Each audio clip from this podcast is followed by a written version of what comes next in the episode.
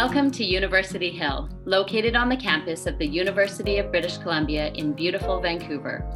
Each week, we gather on the traditional, ancestral, and unceded territory of the Musqueam people. We worship, sing, pray, and engage with Scripture as we seek to grow in faith and as followers of Jesus. We pray that this podcast of Scripture passages and sermons preached will bless your own faith journey. And of course, you're always welcome to join us on Sunday morning Check out uhill.net for a Zoom link and more information.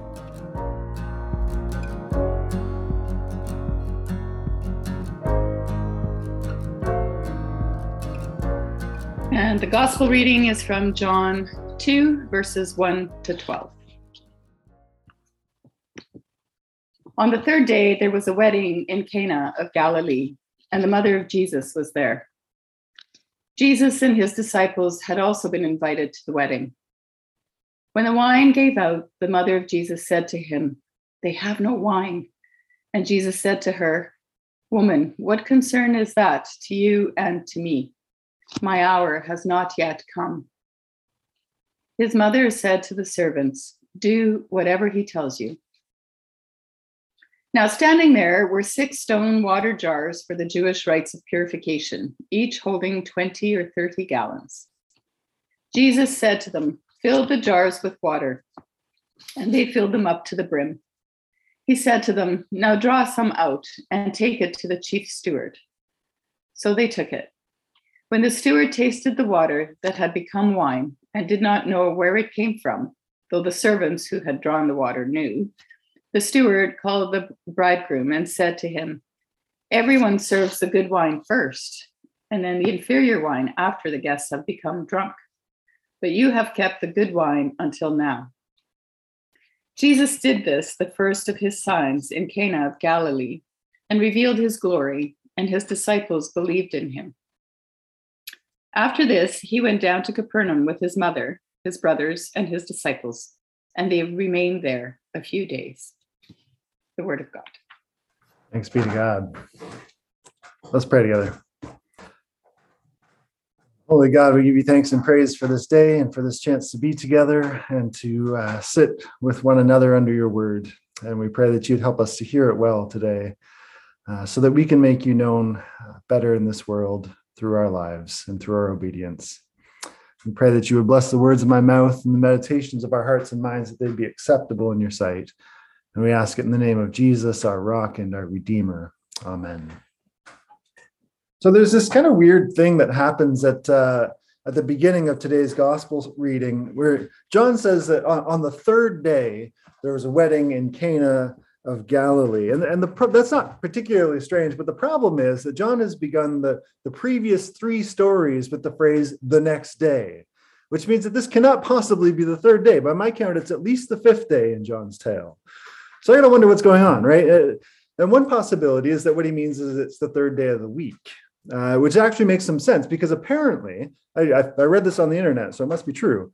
Uh, for much of Jewish history, the third day of the week was considered a particularly desirable day to get married because in the book of Genesis, if you go check out the first chapter of Genesis and the creation story, there's this uh, this pattern that repeats through the whole story. And God saw that it was good. At the end of every day, it says God saw that it was good uh, except for the third day. On the third day, God says, God saw that it was good twice. God seems to be particularly pleased with what God made on the third day.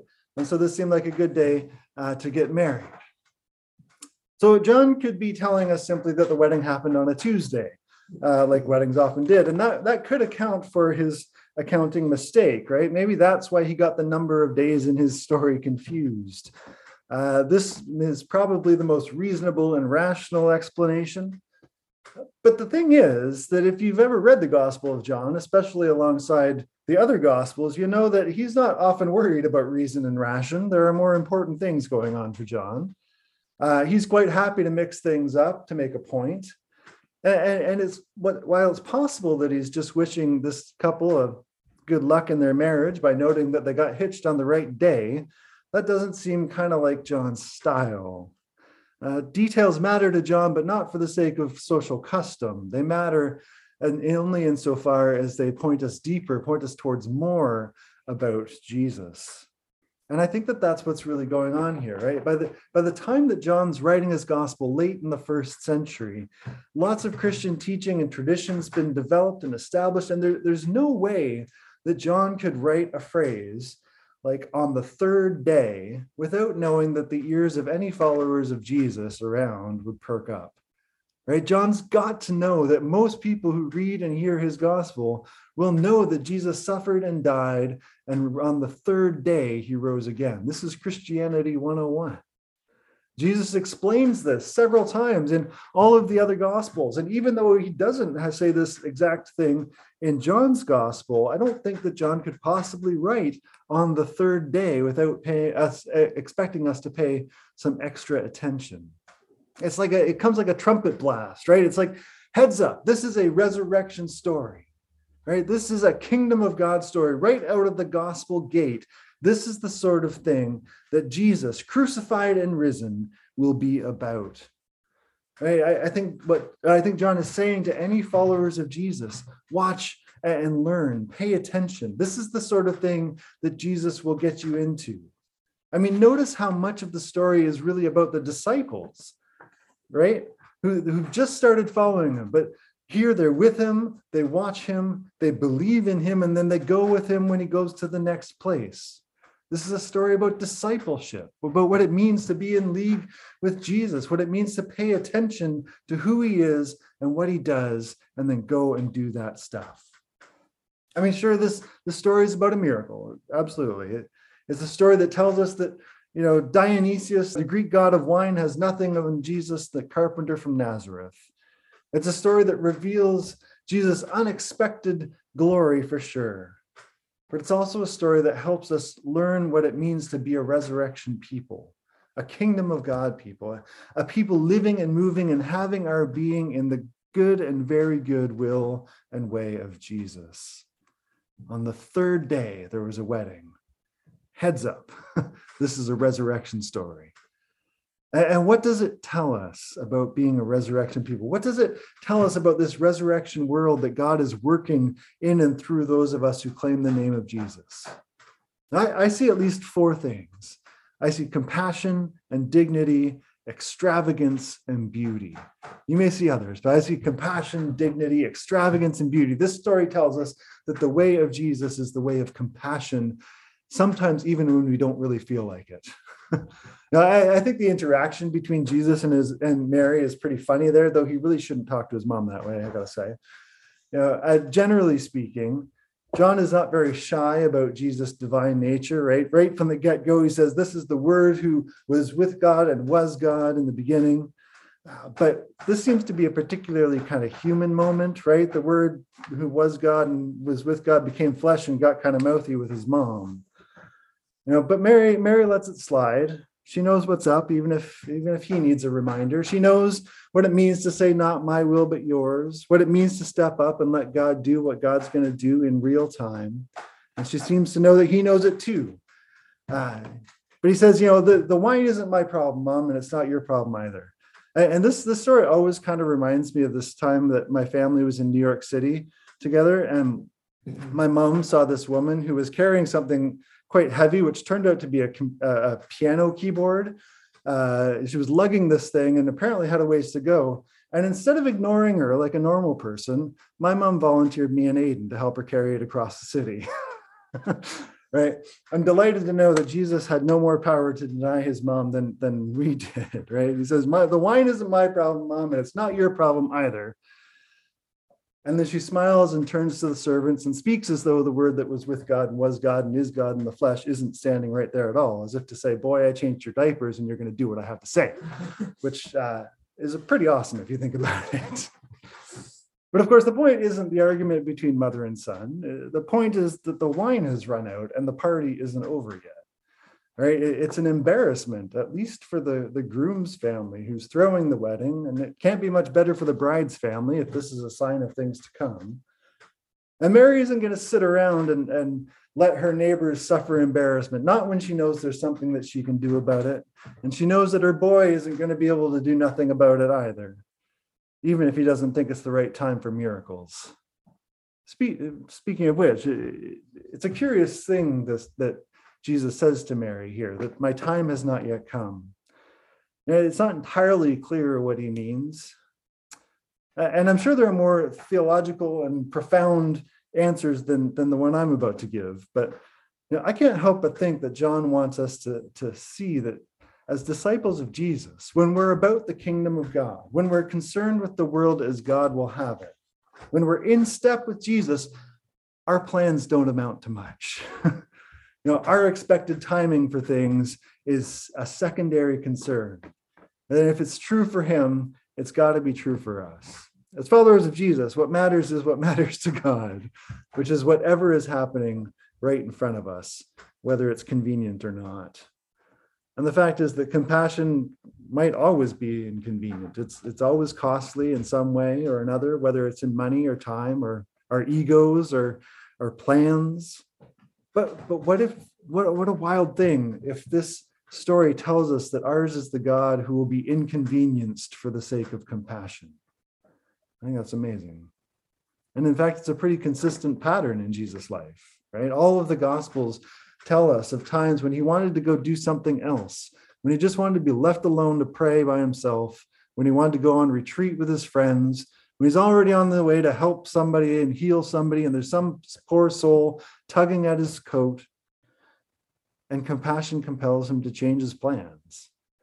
You know, when we're in step with Jesus, compassion will win out every time. And, and we see that compassion and dignity go hand in hand. I mean, the fact that the wine has run out is, is a big deal. Uh, why else would Mary bother to get involved? You know, it's sort of shameful evidence that somebody can't afford what they're supposed to be able to afford. This will cast a shadow over the marriage, over the family. I mean, if you've ever lived in a small town, you know how a faux pas like this can linger. And folks are going to talk, right? The miracle shows Jesus' power for sure, but more importantly, I think it shows his commitment to his neighbor's dignity. And you know that at some point, this is more about them than him because there's no big announcement about what's gone on. Nobody corrects the chief steward to tell him that actually it wasn't the bridegroom choice to save the best for last. This was all Jesus. You know, in the end, only a handful of servants who seem to forget pretty quickly, and his disciples know that anything's gone on. You know, this story tells us that if we're going to get in on what Jesus is about, then we're going to be about the dignity of others. And we're going to care about people's dignity without any fanfare. You know, we don't need our names on a plaque. We don't even need to be thanked properly. We, we, we care about the dignity of others because God cares about the dignity of others. And we don't need any other reason or reward. You know, we delight to see people cared for because ours is the God who says, Cast your cares upon me because I care for you. And not just a little bit, right? God's not just a little bit fond of us. God is a lot fond of us. The extravagance of this miracle is kind of ridiculous. you know, not only is the wine the good stuff, but there's a whole bunch of it right? Something on the order of 180 gallons, which I did the math for you. It's 681 liters or so, uh, which is a heavenly amount of wine. My goodness. This party could go on for a while. And although I don't think we should probably get too excited about the overconsumption of wine, it's, it's worth remembering that the miracle happens because the wine ran out, because the guests drank it all.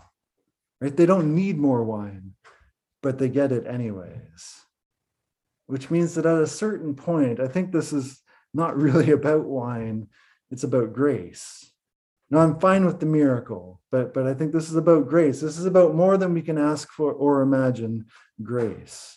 This is the sort of thing that just happens when Jesus is around. A, a couple weeks ago, we were talking about the, the letter to the Ephesians, where in the first chapter, Paul talks about the fact that God's grace has been lavished on us in the beloved.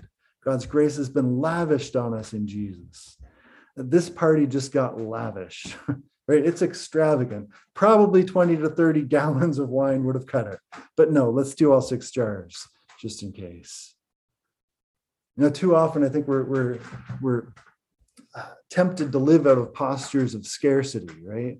We worry that there won't be enough of one thing or another. We get stingy and anxious, and that might be about physical things, about money and food and stuff, but it might also be we can be stingy with things like love and forgiveness and joy, things we can't touch or see, but are every bit as real, and which we can be every bit as selfish. And this story undermines any kind of cultural inclination to assume that there won't be enough. It undermines our instincts, as Eric prayed, to, to hoard and keep and grab. In, in the company of Jesus, there will be abundance of what's needful. In the company of Jesus, there will be an abundance of what's needful. And sometimes that will be because Jesus bearing folks will be consumed by a holy desire for compassion and dignity, and those who have will give so that those who don't have can get. And sometimes that's miracle enough. And sometimes it'll be because at the end of our rope, when the wine has run out, we fall on our knees in front of the one who laughs with joy as he lavishes his new wine grace upon us. One jar will be enough, but let's do all six anyways and make it the good stuff. right? I love that in step with Jesus, we're about the good stuff. Resurrection people are about the good stuff. And I don't mean that we should trend towards decadence. I don't mean that loving Jesus will make us invariably materially rich or even especially happy. In fact, downward mobility is always a possibility with Jesus. There's no resurrection with the cross, without the cross. We need to know that sometimes what's foolish and undesirable in the world is the strange way that God gets what God wants. But we can also fall into the trap of believing that the way of Jesus requires us to be unwilling to delight, uh, to shun beauty, to steer clear of pleasure. I, I, once read of a writer who described her austere Presbyterian father as someone who, in his long life, never once committed a pleasure. uh, I think that's a kind of a common uh, caricature of church folks. But that doesn't feel much like the way that inspires the spiritual fruit of joy, right? It doesn't feel coherent with the God who sighs with delight over this world. It doesn't jive with the one who, if he's going to make wine, is going to make the best wine. It's going to be the good stuff. Now, I read once about a, a, a chef who spent her weekday evenings uh, plating pieces of wildly expensive meat for people who like to spend money for the sake of spending money. But then on the weekends, she spent time with this Christian community in one of the poorest zip codes in, in the United States, in Camden, New Jersey making steak and lobster and perfectly cooked veggies with rich and delicious sauces for the poor and the homeless who couldn't pay anything because they deserve delicious and delightful things too. So, you know, of course, Jesus calls us to pick up our crosses and deny ourselves for the sake of the world. There's no getting around that. As Dietrich Bonhoeffer famously said, when Christ calls a man, he bids him come and die. But the only people here uh, as biblically speaking, who end up on crosses. And this is important. The only people who end up on crosses are folks counted as rebels by the keepers of the way things are. And sometimes being a rebel for Jesus means going against the grain of scarcity. It means tasting and seeing that God is good when the gods of this world are fearsome and fickle. It means letting our tables and our lives be evidence that God loves good and beautiful things, that God is prodigal with good and beautiful things, and created us for goodness and for beauty. You know, one of the best pastors and preachers I, have ever known says that it's a sin to drink cheap whiskey. And, you know, he might be right. So, this is a story about a miracle for sure.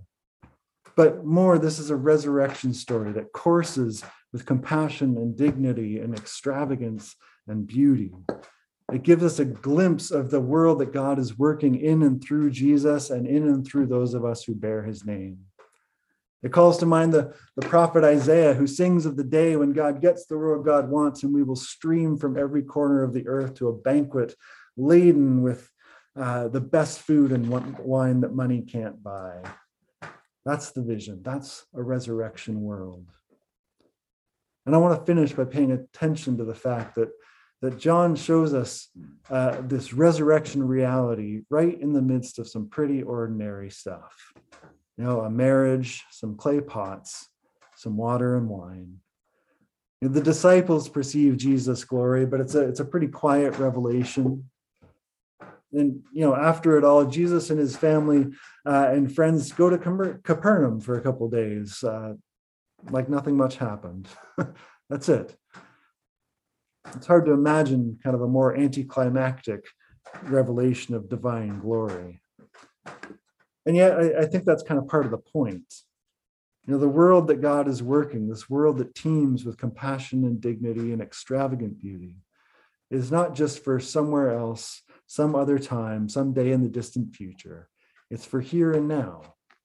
And we who bear the name of Jesus are called to participate in this stuff here and now. Jesus will say later in the gospel that those who love him will do what he does, and heaven help us, even greater things.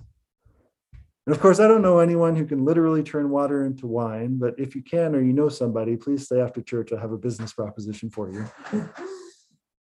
But you know, once we have seen that this is the sort of thing that God is about, let's don't pretend to, that it's otherwise. Let, let's keep step with Jesus. Let's go into this week and into this world eager to be agents of compassion and dignity, bearers of extravagant beauty wherever we go, in all that we do and say. You know, as we go into our quiet time right now, you may ask God where you might do some uh, uh, your, of your own winemaking magic. you know, or perhaps you're arriving in a space where all the wine has run out. And what you need is God's lavish, extravagant grace and goodness. And maybe take this time and ask and receive. Ask and receive. Let God overflow your cup so that it might overflow into the lives of others. Because we have this God, we are called by this God who, by the power at work within us, the same power that raised Jesus Christ from the dead, is able to do abundantly far more than all we can ask or imagine in our lives and in this world. And so to God be the glory in Christ Jesus and in the church, now and forever. Amen.